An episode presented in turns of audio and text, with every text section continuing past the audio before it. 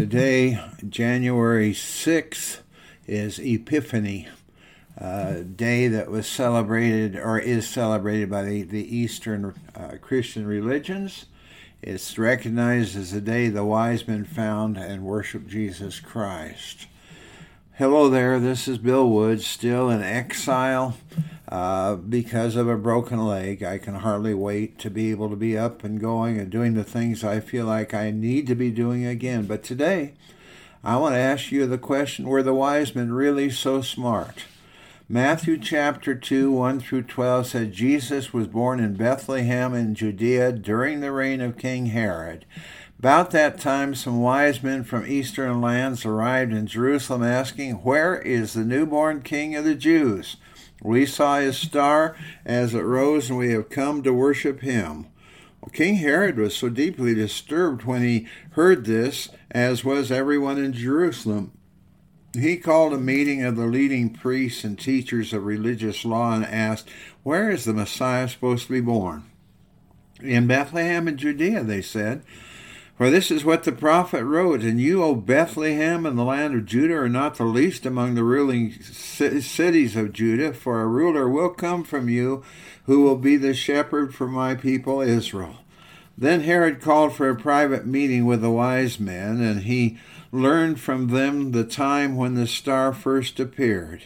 Then he told them, Go to Bethlehem and search carefully for the child, and when you find him, come back and tell me so that I can go and worship him too. After this interview, the wise men went their way, and the star they had seen in the east guided them to Bethlehem. It went ahead of them and stopped over the place where the child was. When they saw the star, they were filled with joy. They entered the house and saw the child with his mother Mary, and they bowed down and worshipped him. Then they opened their treasure chests and gave him gifts of gold, frankincense, and myrrh.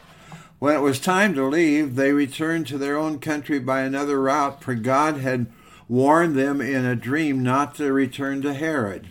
Jesus was born in Bethlehem of Judea, five or six miles south of Jerusalem, which was David's hometown. This is where the wise men finally came. Bethlehem means house of bread. Seems appropriate for the village where the bread of life was to appear. Christ was born in the days of Herod the Great. He was a cruel man, almost without conscience. Herod began his career as a military man, but pushed his way to the top in politics. He first governed Galilee, added Syria, and finally was made king of Judea by Augustus in 37 BC. Herod was a Jew, was not a Jew, but an Edomite, which would be a descendant of Esau. His ruthless leadership style perpetuated a triangle of conflict between himself, the Jewish leaders, and Caesar. Herod didn't follow the Jewish religion. He never let it influence him politically. He deprived the Sanhedrin of its civil power, relegating its members to just a religious role. Herod built a theater in Jerusalem and held games there every five years, and his subjects hated him, but they were afraid of him. Rebuilding the temple was his greatest architectural achievement.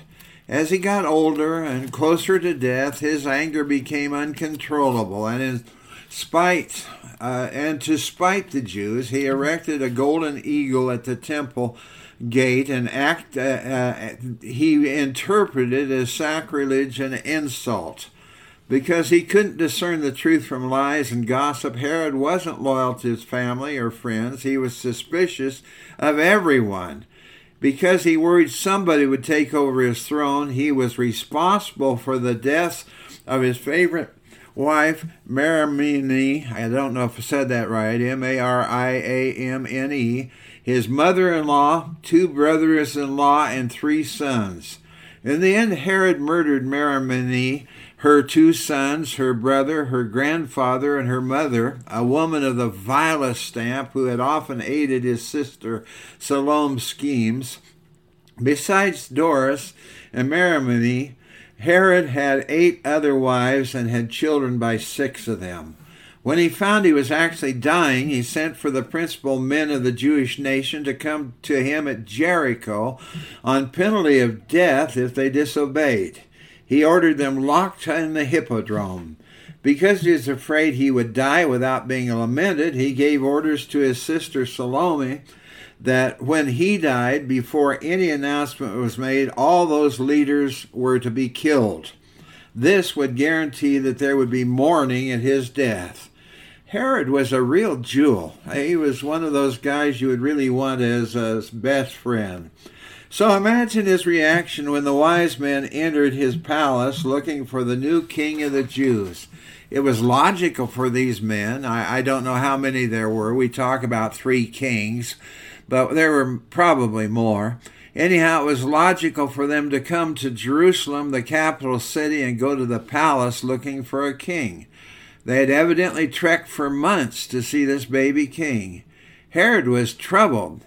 This time he was sure his throne was being threatened, so he interrogated the wise men and got all the information he could from them.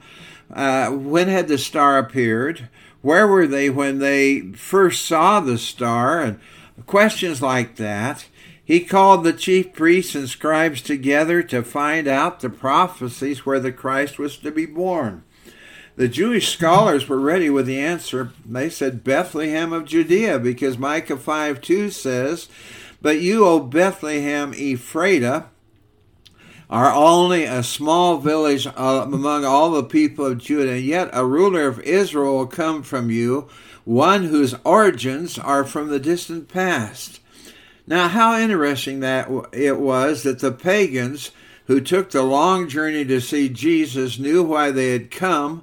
They had crude instruments, little knowledge, but they came. And the Jewish hierarchy, who had the Pentateuch and the writings of the prophets, and they knew all about what was supposed to happen, that they should have been uh, you know, uh, the ones that were saying, hey, the Messiah has been born here. They should have been thrilled because God had finally sent their promised Messiah. But they didn't even try to verify it. It's like a lot of churches today, like a lot of old seasoned Christians. You know, I, I knew a pastor who tried to separate the new converts from the old Christians because the old Christians would quell the enthusiasm of the new ones. New people would be excited about Jesus, and the old ones would say, Yeah, well, we used to feel that way too, but you know, we've kind of settled down. And they would tell them all that they that couldn't be done and that they would settle down soon and begin to realize that you know just settle into it God help us not to get so stale that we lose our drive, our vision, and our enthusiasm. Herod called the wise men privately. Now, this was very clever. And he asked again when the star appeared. He told them to find the child and report back to him so that he could come worship too. He didn't want to worship, he wanted to kill this child, remove the threat to his throne. An important truth is that the ungodly cannot frustrate God's plans. I mean, you know, Satan keeps trying to stop the things that God plans, but Satan can't do anything about it. Neither can anybody in our government or anybody that's fighting Christianity today. When the wise men started the last lap of their journey, they again saw the star shining overhead and led them to where the young child was. Seeing this star again filled them with joy. They knew that they would now see the baby Jesus, the Messiah that God sent to the world. The implication is these wise men lost sight of the star while they were consulting Herod. If they'd only paid attention to the star instead of seeking human guidance, they would have been led to Bethlehem in the first place. The horrible massacre of the baby boys would have been avoided. It sounds like maybe the wise men weren't so smart after all, doesn't it? You know, we bring heartache and pain to ourselves and others when we jump ahead of God. Often because we are no smarter than the wise men, we cause trouble for ourselves and others because we seek human advice, human direction from the wrong people when we should depend upon God for His direction. Remember, Adam did what his wife told him to do in the garden rather than obey God's command, and it cost him and every person since then death and heartaches brought on by sin. Check Genesis chapter 3. Israel often suffered the wrath of God because they listened to the murmuring and complaining of the people and rebelled against God and his chosen leaders. When the wise men came into the house, they saw the young child and they fell to their knees and worshiped him. By this time, Jesus wasn't the baby in the manger like so often is portrayed. They didn't come to the stable. Jesus was a toddler, and Mary and Joseph and Jesus were living in a house at this time. You know, God rewards our faithfulness when we follow Him. The Magi presented their gifts gold, frankincense, and myrrh which seems kind of funny to give to a baby. I mean, why shouldn't they bring something a baby would like to play with? But because these gifts would transfer into the money needed for Joseph to take his family safely to Egypt, uh, God had provided for the financial needs of the move. Also, the gifts verified that these magi knew who Jesus was. Gold is for a king, frankincense is for a priest. Myrrh is embalming fluid, which recognized Jesus' uh, meaning on earth or his purpose of being here to die for our sins. It wasn't the wise men's fault, but those gifts of gold, frankincense, and myrrh have gotten us into a lot of trouble. They have made us think that the chief message of Christmas is giving. In reality, the message is one of receiving. Giving is relatively easy. To give makes you feel like, you know, you're somebody. When we give, we are exercising initiative and satisfying a deep craving within. When we give, we put someone else in our debt. When we give, we increase our control over others. That makes us feel good.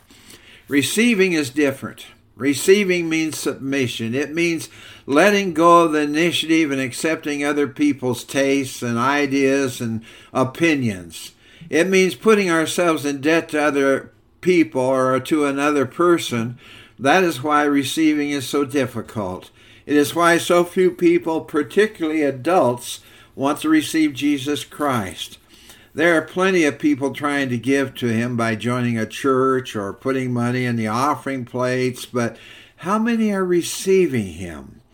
God warned the wise men not to go back to Herod, but to travel home another way.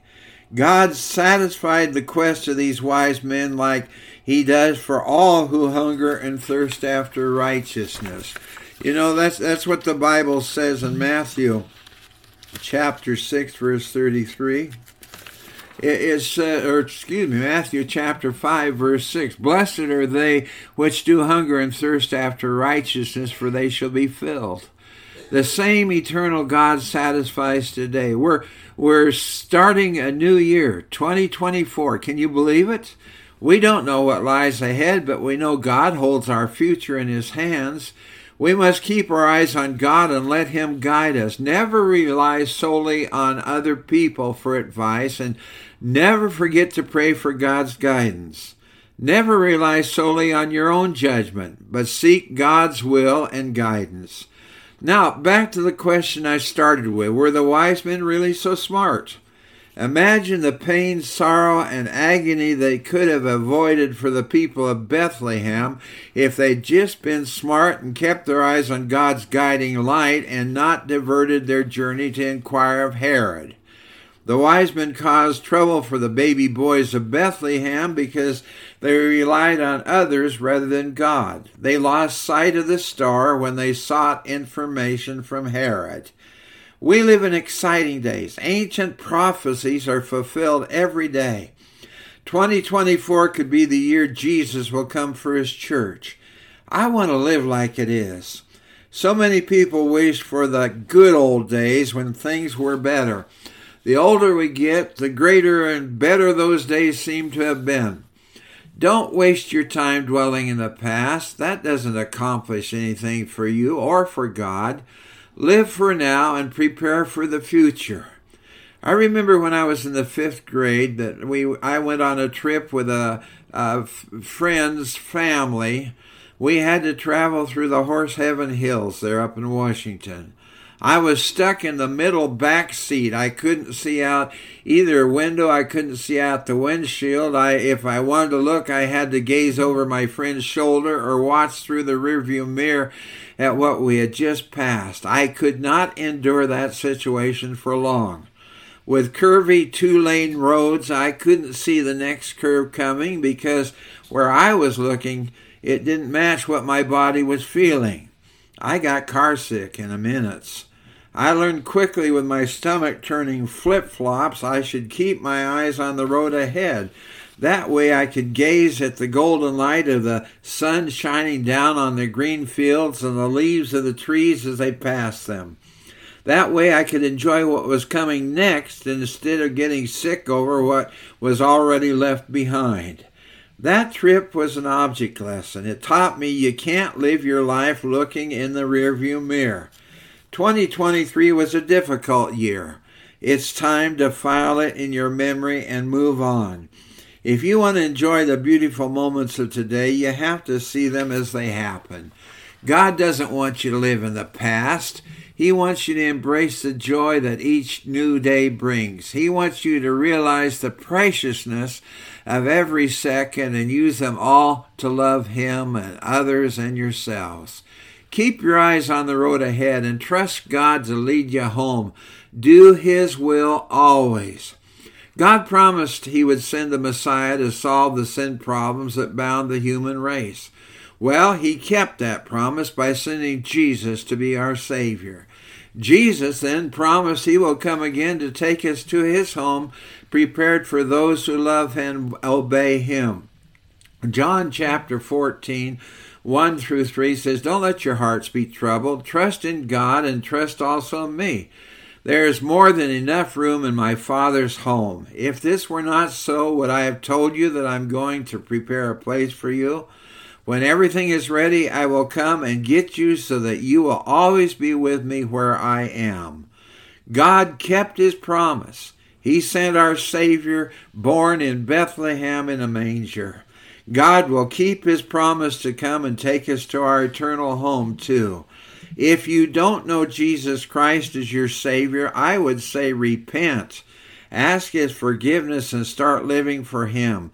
Get your name in his book of life and keep your eyes on the road ahead and trust Jesus to take you through every situation. You know, I've been praying that God would use this podcast to reach people for Jesus Christ. And I would like to say today if you don't know Jesus as your personal Savior, this would be a good time for you to bow your head, confess your sins to Jesus, ask Him to forgive you your sins and change your life, ask Him to be your Savior and your Lord. I want to pray for you. Dear Jesus, I pray for each one that's listening to this podcast today. Help us, Lord, to be smarter than the wise men were, to get our eyes diverted from you and on something else. Help us, Jesus, to focus on the fact that you came to be our Savior and our Lord, that if we confess our sins to you, you're faithful and just to forgive us of our sins and cleanse us from all unrighteousness.